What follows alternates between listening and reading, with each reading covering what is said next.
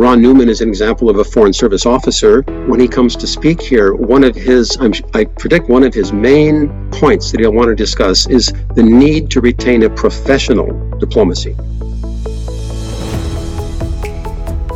Welcome to the Global Minnesota Podcast, connecting, informing, and engaging Minnesota with the world. Our mission is to advance international understanding and engagement in every corner of the state. We do this with a variety of programs, including our public events, K twelve education programs, Great Decisions discussion groups, and professional exchanges. To learn more, visit our website at global minnesota dot org. I'm Nicholas Hayen, Marketing and Communications Manager for Global Minnesota, and today we're continuing our new podcast series by interviewing some of the amazing people Global Minnesota connects with as we work together to bring Minnesota to the world and the world to Minnesota. Next month, some of Global Minnesota's staff will be participating in the Army War College's International Strategic Crisis Negotiation Exercise, also known as the I S N I, at the Humphrey School of Public Affairs. This is a mock negotiation exercise where college students represent countries involved in a current international relations conflict and attempt to resolve their disputes using diplomacy. The international crisis topic for this upcoming I S N I centers on the lingering geopolitical dispute on the Mediterranean island of Cyprus. In this and previous exercises, some Global Minnesota staff have participated as team mentors to help guide students in diplomacy best practices. But this year, Global Minnesota is excited to also be putting together two public events to help bring the discussion of these critical issues to all Minnesotans. First, Global Minnesota will be hosting a free public event featuring the former ambassador to Cyprus, Kathleen Doherty, who will provide an update on the current situation in Cyprus and discuss how the various countries involved view their diplomatic priorities and red lines. This will be held at the Humphrey School of Public Affairs on October nineteenth. Then, Global Minnesota will host another free public event in partnership with the American Academy of Diplomacy, featuring former Ambassador and Deputy Assistant Secretary of State Ron Neumann. Ambassador Neumann served as ambassador to Algeria, Bahrain, and Afghanistan, and will be discussing the ways in which we can modernize our diplomatic efforts and support citizen diplomacy here in Minnesota. This will also be held at the Humphrey School of Public Affairs on October thirtieth. But on today's episode, I'm joined by none other than the local organizer for the I S N I event, retired U S Navy Commander Jon Olson. Jon is also a teacher in residence at Carleton College and host of the weekly radio show National Security This Week on K Y M N Radio. My other guest today is also well known to the Global Minnesota community. Tom Hanson is a retired Foreign Service officer and currently serves as the diplomat in residence for the University of Minnesota Duluth. Tom is also the featured speaker at our annual Foreign Policy Update event, which provides a broad, comprehensive review, overview of world events and foreign policy each year. We're excited to announce the date of the next annual Foreign Policy Update, but you'll have to wait until the end of the episode to hear that part. They've joined to give you an exclusive preview of these two upcoming diplomacy events, the current situation in Cyprus, and how Global Minnesota and the I S N I program help to inform and engage the next generation of foreign policy professionals. So Jon and Tom, welcome to both of you. Thanks, Nick. This is Jon Olson. I'm very excited to be with you on this podcast. Yes, thank you, Nick. Tom here, and uh, this is a great opportunity. It's an important topic. It's a great event uh, that we're looking forward to uh, that Jon is organizing. Great, happy to have you both. And Jon, happy to return the favor as I've been on your radio show twice already. So Jon, why don't you start by telling us a bit more about your background and how you got involved in the I S N I program? So uh, as you mentioned, I'm a retired uh, commander in the U S Navy. Uh, I, I spent uh, twenty-one years on active duty after being commissioned out of Annapolis back in nineteen ninety. Uh, my last uh, tour uh, as a as an active duty naval officer was as the U S Naval Attaché at the U S Embassy in Helsinki, Finland. Uh, so I was sort of a, a military diplomat in that capacity, and uh, uh, had some great experiences over there in Finland working on these these kinds of issues that diplomats uh, deal with every day. Uh, when I came back home to Minnesota, I got involved in uh, in teaching uh, at Metropolitan State University and then also at Carleton College. And uh, I decided in uh, early spring of twenty seventeen that I would uh, use my post nine eleven uh, G I Bill and go back to school and earn a master's in public affairs at the Humphrey School. And uh, I saw that this uh, International Strategic Crisis Negotiation Exercise was available as a as a one credit course. It was organized at the time by a retired uh, career diplomat, uh, Doctor Mary Curtin. And so I signed up for the course, and uh, somehow she found out I, I was in, I was taking the class as a student and what my background was. And she came to me and she said, you you can't do this as a student. you, you have way too much experience. She said, I, I want I want to use you as one of the country team mentors. Would you be willing to mentor uh, your fellow grad students as as a you know as a mentor? I said I said I would be honored to do that.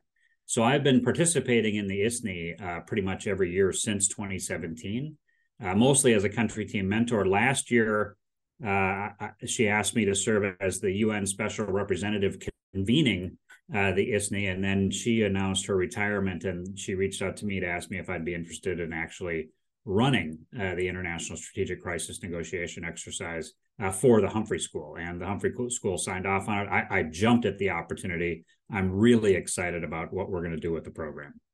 That's great. Did you get the credit for that course then? I, I did. They gave me one credit for serving as a country team mentor, so it was a bonus plan for me. It's really more of a, you know, when you serve as a country team mentor, I, I, and I think Tom will back me up on this, you, you use a, a career's worth of experience and you try and help the graduate students to think about what it is they're trying to accomplish in this diplomatic negotiation. And there, the whole process goes very quickly. And the students, it's like drinking from a fire hose, trying to understand what they're supposed to do. Maybe, maybe Tom has some thoughts on that as well. No, I just I agree with Jon about the uh, being a mentor to these students. You know, they're so full of curiosity and, and motivated, and so it's very exciting uh, for the mentors. I think I learned I've learned a lot in the process. Um, so in my case, you know, I entered the Foreign Service as a as a State Department diplomat out of grad school. I took the Foreign Service exam, which is the usual way of coming in. Um, the Foreign Service has five uh, specialties or tracks: political, economic, consular, administrative, public affairs, and I did political. So uh, in my career, I was mainly in Europe. I was in East Germany when there was one. I was in Moscow, Paris, up in Scandinavia.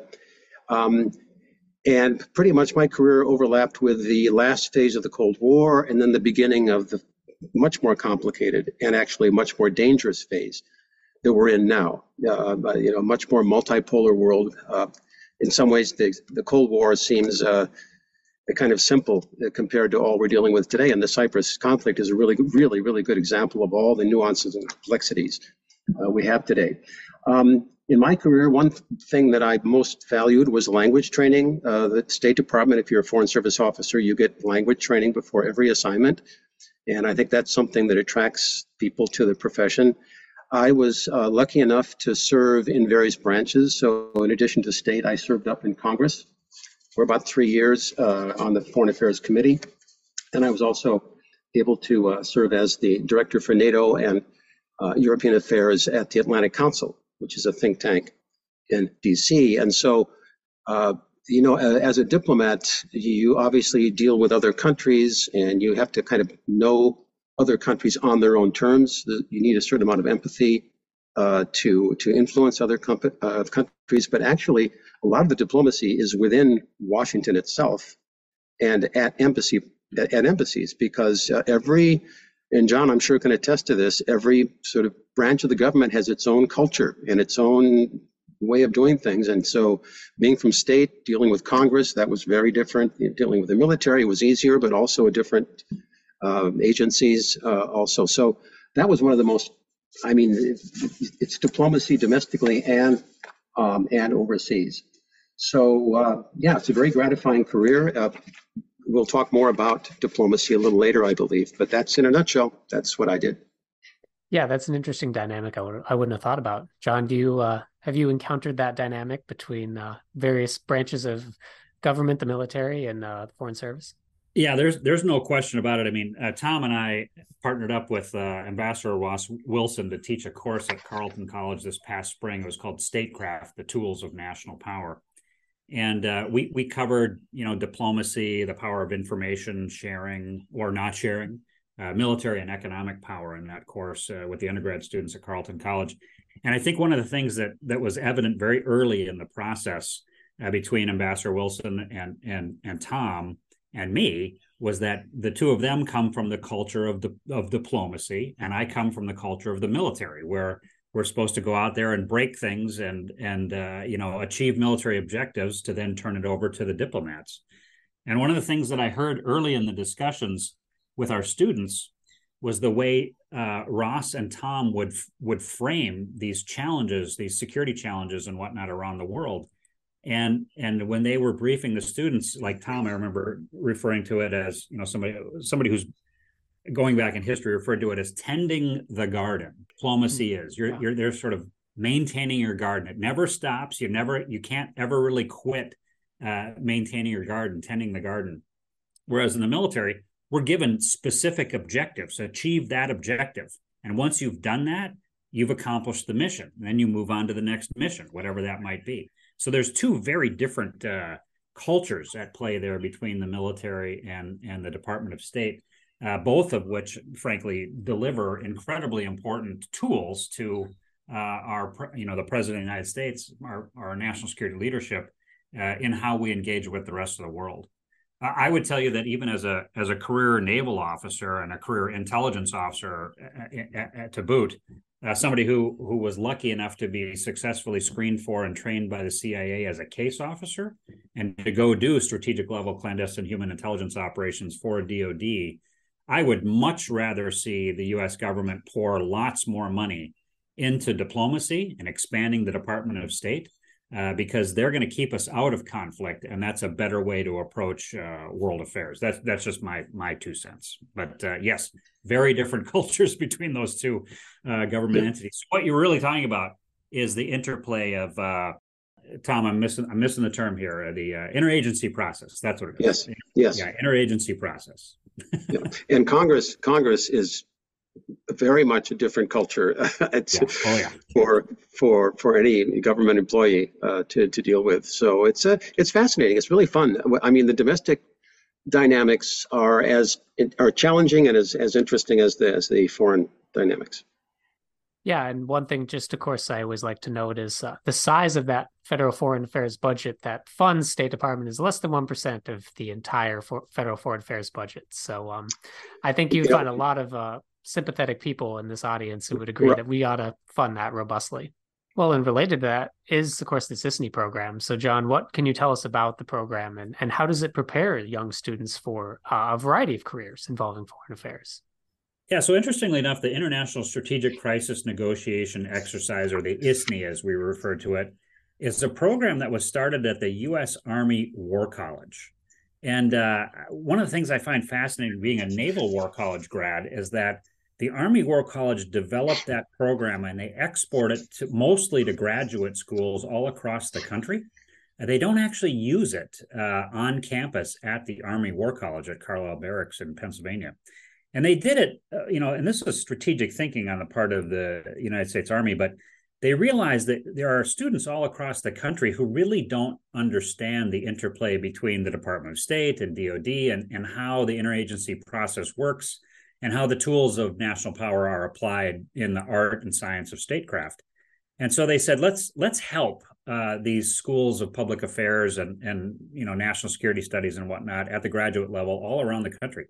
So they send these teams out to run the International Strategic Crisis Negotiation Exercise. And there's about eight different scenarios that are constantly updated, and they mirror what really happens in the world, like Nagorno-Karabakh between Azerbaijan and Armenia, uh, the Kashmir situation, North Korea, for instance, South China Sea. So this Cyprus scenario is one that we've never actually done at uh, the Humphrey School before. We've done pretty much all of the other uh, crisis negotiation exercise scenarios. So this will be a new one for everybody involved, which is great. But the idea behind it is that you get about fifty grad students. You divide them up uh, roughly evenly in numbers amongst, in this case, for the Cyprus scenario, six different teams, country teams, with a student actually in charge of their, their peers in the graduate program. And that student is responsible for organizing his or her team, uh, for thinking through what it is they need to achieve in the stated objectives from their foreign minister, or in the case of a U S team, the Secretary of State. And then they need to come up with a way for how you're going to execute that diplomatic negotiation in round after round after round of negotiations, typically about seven rounds of negotiations. And I, maybe Tom will back me up on this because he's he's been a, a country team mentor just as many times as I have, maybe more. Uh, but the amount of information that the students learn in each round of negotiations is almost overwhelming. Uh, it, it can paralyze a team trying to figure out, okay, what do we do to rethink how we're going to achieve our objectives into the next round and the round after that. Uh, Tom, what, what has been your experience on, on that count as a country team mentor? Well, I, I, I've been very impressed with the informational background that the, the students are given, the teams are given, both, I mean, very, very focused and, and complete histories of the conflict, um, and then ample instructions. You know, each team gets different instructions with different red lines and different goals, which they are to pursue. And so, and, and of course, each team has no idea what the other teams have received in terms of their background and goals, which is a very realistic thing. So I've been, in every exercise, I've been very impressed with what they bring together uh, in terms of, and I mean, you, you learn a lot about the conflict uh, in, in the process of, uh, of working it through. And um, of course, John, I'm sure you'll explain the role of the foreign minister, and uh, you know, I mean, in other words, the, the, the students can't do whatever the heck they want. Maybe you can describe that a little bit. Yeah. So what's interesting about the the exercise is the, the idea behind it is that the, there's a crisis that has come to a head in a frozen conflict. In this case, Cyprus, and so the U N has is convening a summit, and the six uh, quote unquote country teams that are represented are the uh, Greek Cypriots, the Turkish Cypriots, the Greeks, the Turks, Uh, the Brits, and the United States. And so their country team will be d- divided up, probably eight or so students uh, per country team. And there is a U N special representative who will convene the summit. And in this case, it's Ambassador Ross Wilson. Uh, he has agreed to do that. So, and he's done that role a number of times in the past. So the students will, you know, they come together, and they, the goal is to try and negotiate your way through to get to achieve your, your end goals. Now, the Army War College, the person who sort of runs the team, that individual, uh, he's a retired Navy commander, uh, Ed Zakowski, he actually does the role playing for each of those six country teams and serves as the foreign minister, or in the case of the United States, the Secretary of State, for each of those teams. So he is privy to what each team is trying to do and the strategies they're trying to employ, the things they'd like to offer other countries to try and, you know, make a diplomatic breakthrough. So that's part of how the Army War College kind of controls what's happening in the, the simulated uh, negotiation exercise to make sure that the, the students aren't just, you know, running off the rails and doing something like, uh, you know, we're going to agree to to build nuclear weapons with this other country or something like that, right? Something crazy. So there are control mechanisms that are in place uh, delivered by the Army War College. And then, like I mentioned, you know, Tom and I have each served as country team mentors. We're going to have two country team mentors for each country team. And these are deeply experienced career foreign service officers like Tom, uh, career intelligence officers uh, that, have, that have served in the U S intelligence community, Uh, retired officers in the military like me, even, even people who have spent a career uh, in, uh, you know, international commerce, uh, international corporations, lawyers, that kind of thing. We've got a nice mix of people who have a lot of experience in, in, in the international arena. And so they are going to help the students to think through how they really want to approach this within the parameters of, of what the Army, Army War College controls, but also within the parameters of reality and the real lived experience of people like Tom, who can bring to bear this wealth of experience in helping students to think through the negotiating strategy and tactics. I mean, it, it is a great experience for the students to participate in. And the mentors, uh, you know, try to kind of be in the background. It was not, not to take the lead too much. This is, this is for the students, yeah. But to, you know, to the extent that they come to the mentor with questions, you know, we are there for them. And and a little bit too, I think, in addition to the uh, Ed serving as the foreign minister, I think the mentor can also gently steer away from something that is maybe going off the rails, yeah. but but it's very much a, a in the background role, ideally. Yeah, the way we actually frame it for all the mentors is we want them to use the Socratic method, right? We really don't want them to step in and direct the student teams at all. We would rather let the students maybe make some mistakes. If they start to get too far out over their ski tips, then the mentors will step in. But mostly it's an opportunity for the, you know, the highly experienced mentors to just probe the students with, you know, timely questions and let them kind of work through the process of what it is they're trying to do uh, and their strategy and tactics. Yeah, uh, speaking from personal experience as a team mentor for the previous I S N I, um, you know, it's a very rewarding and kind of insightful Uh, experience. So what are some of the these tips then that you can provide the students that they should keep in mind while they're working through this exercise? Well, we're we're going to try and do some some unique things this time. Uh, we've always had just one uh, mentor for each uh, country team in the past. This time we're trying two. Uh, I think it worked it worked well when we did it at Carleton College this past spring for a South China Sea scenario, and and so we decided to go ahead and give it a shot this year with uh, the I S N I at at the Humphrey School. Uh, the other thing we're doing, and I think we're going to talk a little bit about this uh, with Ambassador Doherty coming in, but we're going to prep the students beyond what they would just get in the way of reading materials by, by holding this uh, Global Minnesota Humphrey School of Public Affairs joint event on Cyprus about a week prior to the start of the exercise. And as the instructor uh, at the Humphrey School uh, running this thing, I'm going to assign that event to all the students who take the International Strategic Crisis Negotiation Exercise. I can't make it mandatory, but I can certainly heavily emphasize the benefits of attending that a week prior as they think about the real world scenario. Uh, we're also going to do some other things. And, and since, you know, Nick, you represent Global Minnesota, Tom Hanson's here as president of uh, Committee on Foreign Relations, Minnesota. We're hoping to bring in some, some career experienced uh, diplomats and others to engage with the students in, in this unique aspect of the exercise that takes place at the Humphrey School. There's about an hour long, hour and fifteen long uh, reception that takes place on the Friday night of this scenario that re- really very accurately mimics uh, the, the diplomatic receptions that take place all around the world whenever you have a summit like this.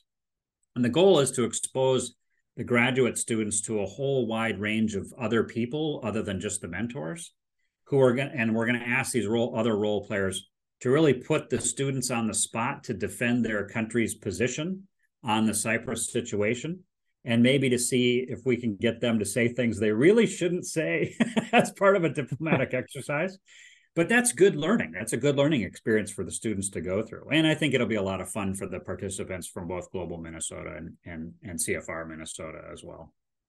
Yeah, I think that'll be really exciting. And as you mentioned, it It shows the ways in which diplomacy happens, really not just within the negotiation room, but oftentimes on the sidelines, it, within mixers or just running into people in the hallways, how that in and of itself can facilitate a diplomatic breakthrough. So, Tom, then this upcoming diplomacy simulation is, of course, on the conflict in Cyprus. So what can you tell us about this issue and, and how has it remained a static conflict for so long? Well, you know, it's, it's even though it's been a frozen conflict for so long, it, it's it's very relevant. I think it's an excellent choice uh, for this exercise. Uh, you know, it is it's exactly the kind of frozen conflict that we hope Ukraine does not become, and there and there is a danger that Ukraine will possibly end up with something like this. Um, it's very indicative of the new geopolitics. Uh, the situation around the, the Cyprus crisis has changed a lot, as I'll describe, and, and I'm sure that's being woven into this exercise. Um, you know, things like energy issues suddenly now are a big part of it. Um, you know, you've got two NATO countries, uh, Turkey and and uh, Greece, that are at, at loggerheads over this thing, which which is a real cr- challenge for NATO always. So. Anyway, a lot of dimensions and, of course, in a lot of history. So if you look at Cyprus, it really uh, goes back to as far back as fifteen seventy-one, when the Ottoman Turks defeated Venice uh, in, a, in a war and took over control of Cyprus and controlled Cyprus for three hundred years. It was part of the Turkish Ottoman Empire. Way back, you've got this mixed population of Greeks and Turks. eighteen seventy-eight, the Ottomans released control of Cyprus. So for three hundred years, as I say, it was under the Ottomans. And even then, the, Cypri- the Greek Cypriots wanted to unite with Greece right then. It's something they call enosis, and we'll be hearing a lot about that in the exercise. They want union. They don't want independence, and they certainly don't want to be part of Turkey anymore. But who steps in but the Brits? Britain takes control of Cyprus and prevents any kind of unity. Well, finally, there was a violent revolt in nineteen sixty, and uh, Cyprus became independent. And already by nineteen sixty-four, there was fighting between the two communities. And so the U N came in, one of the very first U N peacekeeping forces in nineteen sixty-four, came in to Cyprus, and they have been there ever since. It's a sixty-year and counting U N peacekeeping force. So things uh, really shifted when in Greece in nineteen sixty-seven, there was a military coup, and, and the generals took over in Greece with a fairly aggressive policy toward Cyprus, and they staged a coup in nineteen seventy-four to make, basically to get enosis, to bring Cyprus into um, into Greece. And uh, the the Turks responded by invading northern Cyprus. And I know this because I was in Henry Kissinger's office as it was happening, uh, when he was on the phone trying to handle this crisis as the, he was trying to get the Turkish flotilla to turn back, uh, and of course unsuccessfully. Um, and so the Turks occupied the northern one third of the island. Things froze even more. And, and just like in India, when it became independent, there was movement of population. The, the Turks moved north, uh, the Greeks moved south. Uh, there, was, you know, there was all kinds of violence and things. And when, when the dust settled, you had two political entities. Uh, up in the north, uh, the Turkish Federated State of Cyprus, which became in nineteen eighty-three the Turkish Republic of Northern Cyprus, a state recognized only by Turkey. The only country in the world that recognizes northern Cyprus is Turkey. Meanwhile, in southern Cyprus, they um, became the Republic of Cyprus, uh, grew closer and closer to the European Union, and joined the European Union in two thousand four. So, just very briefly, the, the current major issues now are it's a, it's it's a frozen conflict. Uh, I think most people realize that it's real unrealistic to think of unifying uh, the country anytime soon. The the basic idea that the Turks uh, are proposing a bizonal, bicommunal federation. In other words, these two zones stay separate, but it's a federation under one government. Um, that's totally unacceptable to the Greeks, who want still to unite with Greece. And then the geopolitics. You know, Greece is getting closer and closer to the E U and uh, working with France, for example, Israel, and the U S to begin developing some of these gas reserves. And Turkey is going the other way. They're signing deals with Libya and other countries uh, to try to develop their areas. So this is a flashpoint potentially. And we are getting more and more militarily involved with Cyprus. And Turkey is, if anything, doubling down now on, uh, on its relationship with northern Cyprus. And the new factor, which is just coming in now, is there are signs that Russia may start fishing in these troubled waters and may start getting closer relations to the northern Turkic uh, republic in the north. And, um, you know, Turkey plays a very delicate game between NATO and between uh, and between its relations with Russia, as we all know. So I think this is an optimal moment for a Cyprus scenario, because all these things are happening um, in real time. And, and, and if I could add just a little bit there, on sixty minutes a week or two ago, there was a great story on there, a little follow-up some, from something they'd done back in, I think it was in January, talking about the uh, the Russian oligarchs who have laundered money through Cyprus. And the fact that, uh, I mean, un, uncounted billions of dollars uh, have, have moved through the system in Cyprus. And so I, what Tom's saying about this, uh, the Russians trying to get closer to the Turkic side, the Turk northern end, that's also making really great sense. And if you're Russia and you're dealing with a war on your front doorstep with Ukraine, anything you can do to raise chaos inside the NATO alliance is to your benefit. So the more they can do to disrupt things just on Cyprus alone, yeah. uh, that's that's going to be to Russia's long-term strategic benefit and to the detriment of the NATO alliance. So there's a lot of different dynamics there. So I'm Many. wondering, what is the current U S position then regarding Cyprus? And, you know, what role do ambassadors like Kathleen Doherty play in executing that vision as an ambassador? Yeah. So our basic policy is, you know, we, we've had diplomatic ties with the Republic of Cyprus, in other words, Greek Cyprus, since nineteen sixty. And as I mentioned earlier, our relations are deepening, including our military and security relations. Uh, with them. We, like the rest of the world, we do not recognize uh, northern Cyprus as a country. So, that, so that's been an unchanging policy.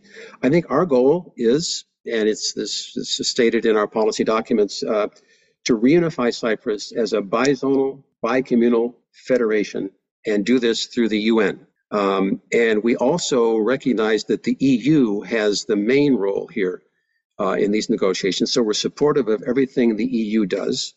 Uh, the problem there is that the Greeks don't trust Germany, and the Turks don't trust France.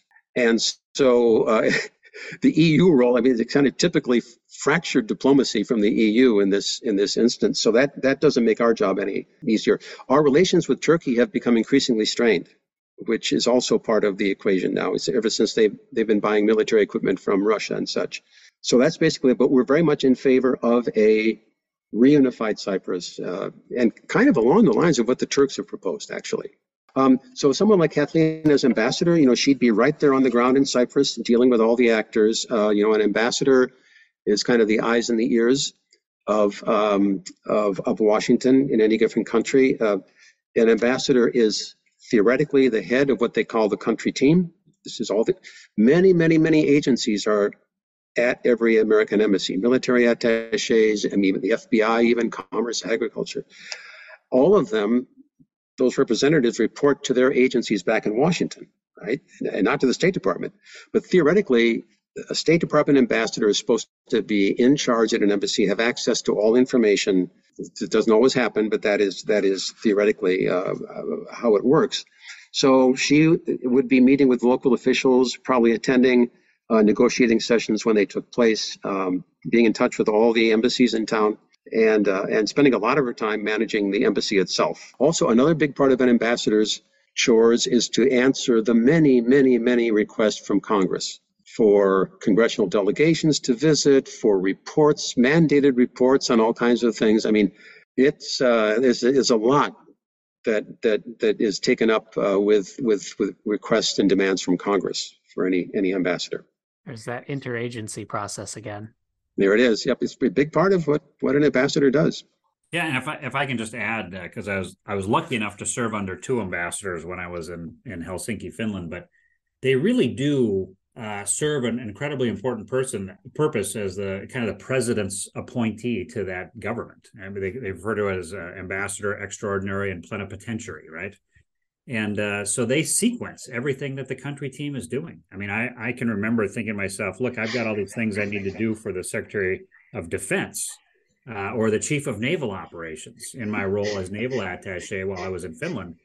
But I didn't do anything without letting the ambassador know what I was going to be doing, because the ambassador has to help sequence all of the interagency processes that are taking place uh, in the relationship between the United States and Finland, as, an ex- as my example. Yeah. And you know, I just as an aside, it would be really nice if we had more ambassadors than we have. Uh, there are many, many, many posts around the world right now, including key posts, that do not have an ambassador.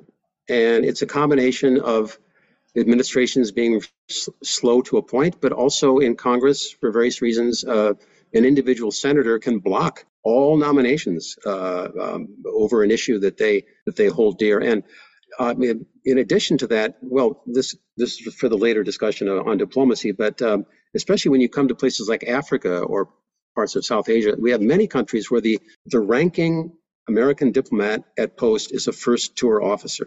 And there's not only do you not have an ambassador, but you don't even have a senior officer at post. Um, and this is in stark contrast to, say, the Chinese, who are investing massively in their diplomacy. And Nick, I'll, I'll say what what uh, Tom Hanson is is too diplomatic to say, but uh, we've also seen over the past couple of decades an increasing number of uh, political appointee uh, ambassadors. In other words, people who bundled a bunch of cash for the president who won the won the election, and then the payback is, hey, I'll send you to France or I'll send you to Australia or something like that. And and career diplomats are the ones who are truly prepared to take on those roles. And so we miss out significantly, not only on the interagency process, but also on American long-term national security interests, when we have, you know, amateurs who are who happen to have donated nicely to a presidential campaign uh, take over as a U S ambassador in some critical place around the world, rather than a career diplomat like Tom or or Ross Wilson or, you know, any of the other folks that are members of Global Minnesota and other organizations here in Minnesota itself. Yeah, I mean, you know, so Ron Neumann is an example of a Foreign Service officer who served at that level. And I know when he comes to speak here, one of his, I'm, I predict one of his main uh, points that he'll want to discuss is the need to retain a professional diplomacy. Yeah, so that ties in nicely to kind of our next topic of that second ambassador visit, which, as you mentioned, will be in October, bringing the former ambassador and former deputy assistant secretary of state to Minnesota. Uh, maybe you could expand a bit more on what role does the deputy assistant secretary play? And um, we've kind of talked a little bit, but maybe more about how we can improve and maybe modernize the State Department. Yeah, um, that's a huge topic. We could have a whole podcast on that at some point. Um, well, we'll have a whole event on it, so hopefully that I helps. Know, exactly. So, and, and Ron Neumann is really the guy to talk about this. He, he is focused on this at the American Academy of Diplomacy. Since he's retired, he's very much focused on the future of diplomacy, and he'll, he's the best person you could have on this, actually. So a deputy assistant secretary is part of a of a bureau, of a usually regional bureau, um, uh, of a bureau team. So ordinarily, say the Bureau of Asian Affairs or the Bureau of Middle Eastern Affairs, where Ron Neumann was, a, a, he was he was in the Middle East uh, bureau. You have an assistant secretary of state who heads up that bureau. And then you have a number of deputy assistant secretaries, each one of whom has a portfolio within that larger regional bureau. So um, I, I'm not aware what Ron's was, but um, it's kind of divided up that way. And so the deputy assistant secretary becomes the point person reporting to the assistant secretary of state, who of course then reports to the the Secretary of State or the Deputy Secretary. You know, in being in Washington, uh, you know, a D A S, as we call them, is working um, closely with the embassies in his in his uh, portfolio, uh, with meeting with the ambassadors, receiving ambassadors, you know, receiving high-level delegations uh, from countries in his in his area as they come in. They tend to be the main liaison with Congress. So the Deputy Assistant Secretary will be often called up uh, to. to hearings, the assistant secretaries too, but the deputy assistant secretary will be called up to subcommittee hearings even. With Watergate and Vietnam, there was a revolution uh, in Congress uh, where they just created a zillions committees and subcommittees. Uh, Tip O'Neill, the former Speaker of the House, used to say whenever he met a, a freshman congressman whose name he didn't know, he'd just say, "Hello, Mister Chairman," assuming that that person had already become a chairman of one of these committees. So, so yeah, it's an important position at state. And ordinarily, it would it would be a foreign service officer. Today, it's not always a foreign service officer in that position. Uh, if I if I could uh, chime in, uh, Tom just gave us a phenomenal overview of how the Department of State is organized. And uh, for for the members of Global Minnesota who will hear this, and the, the public as well, we, we also hear on the D O D side about these combatant commands, theater combatant commands that are led by a, a four-star general or admiral from one of the services. And the amazing thing is, one of the questions you asked when when you when you hit Tom up with this, uh, Nick, was, you know, what can we do to improve on sort of organizational structures? And I, I want you to think about this for a minute. We have theater combatant commands in the Department of Defense where these four-star officers are responsible for huge geographic spaces on the surface of the earth. Uh, Indo-Pacific Command, for instance, is the entire Pacific theater, uh, except for what's, you know, on the very uh, eastern edge, all the way over to the coastal areas of Africa and the Indian, in the Indian Ocean. That's an enormous area of responsibility. You have Southern Command, Europe, U S European Command, dual-hatted as the Supreme Allied Commander of NATO, uh, Northern Command, et cetera, right? Africa Command. If you think about the interagency process, which we brought, brought up in this discussion, the theater combatant commands in D O D do not overlay over how State Department is organized geographically. And it, is it the Department of Political Affairs? Is that right, Tom? Yeah, that's one of them. Uh, so the yes. problem we have in the interagency process just in foreign affairs is that the two most critical arms of the government, as far as exercising the tools of national power, diplomats and military power, are not even organized to mutually support each other geographically around the world. The foolishness of that is just has never ceased to astound me. A, a key part of the State Department right now is increasing diversity. We're bringing in minorities to a much larger degree. The problem is retention.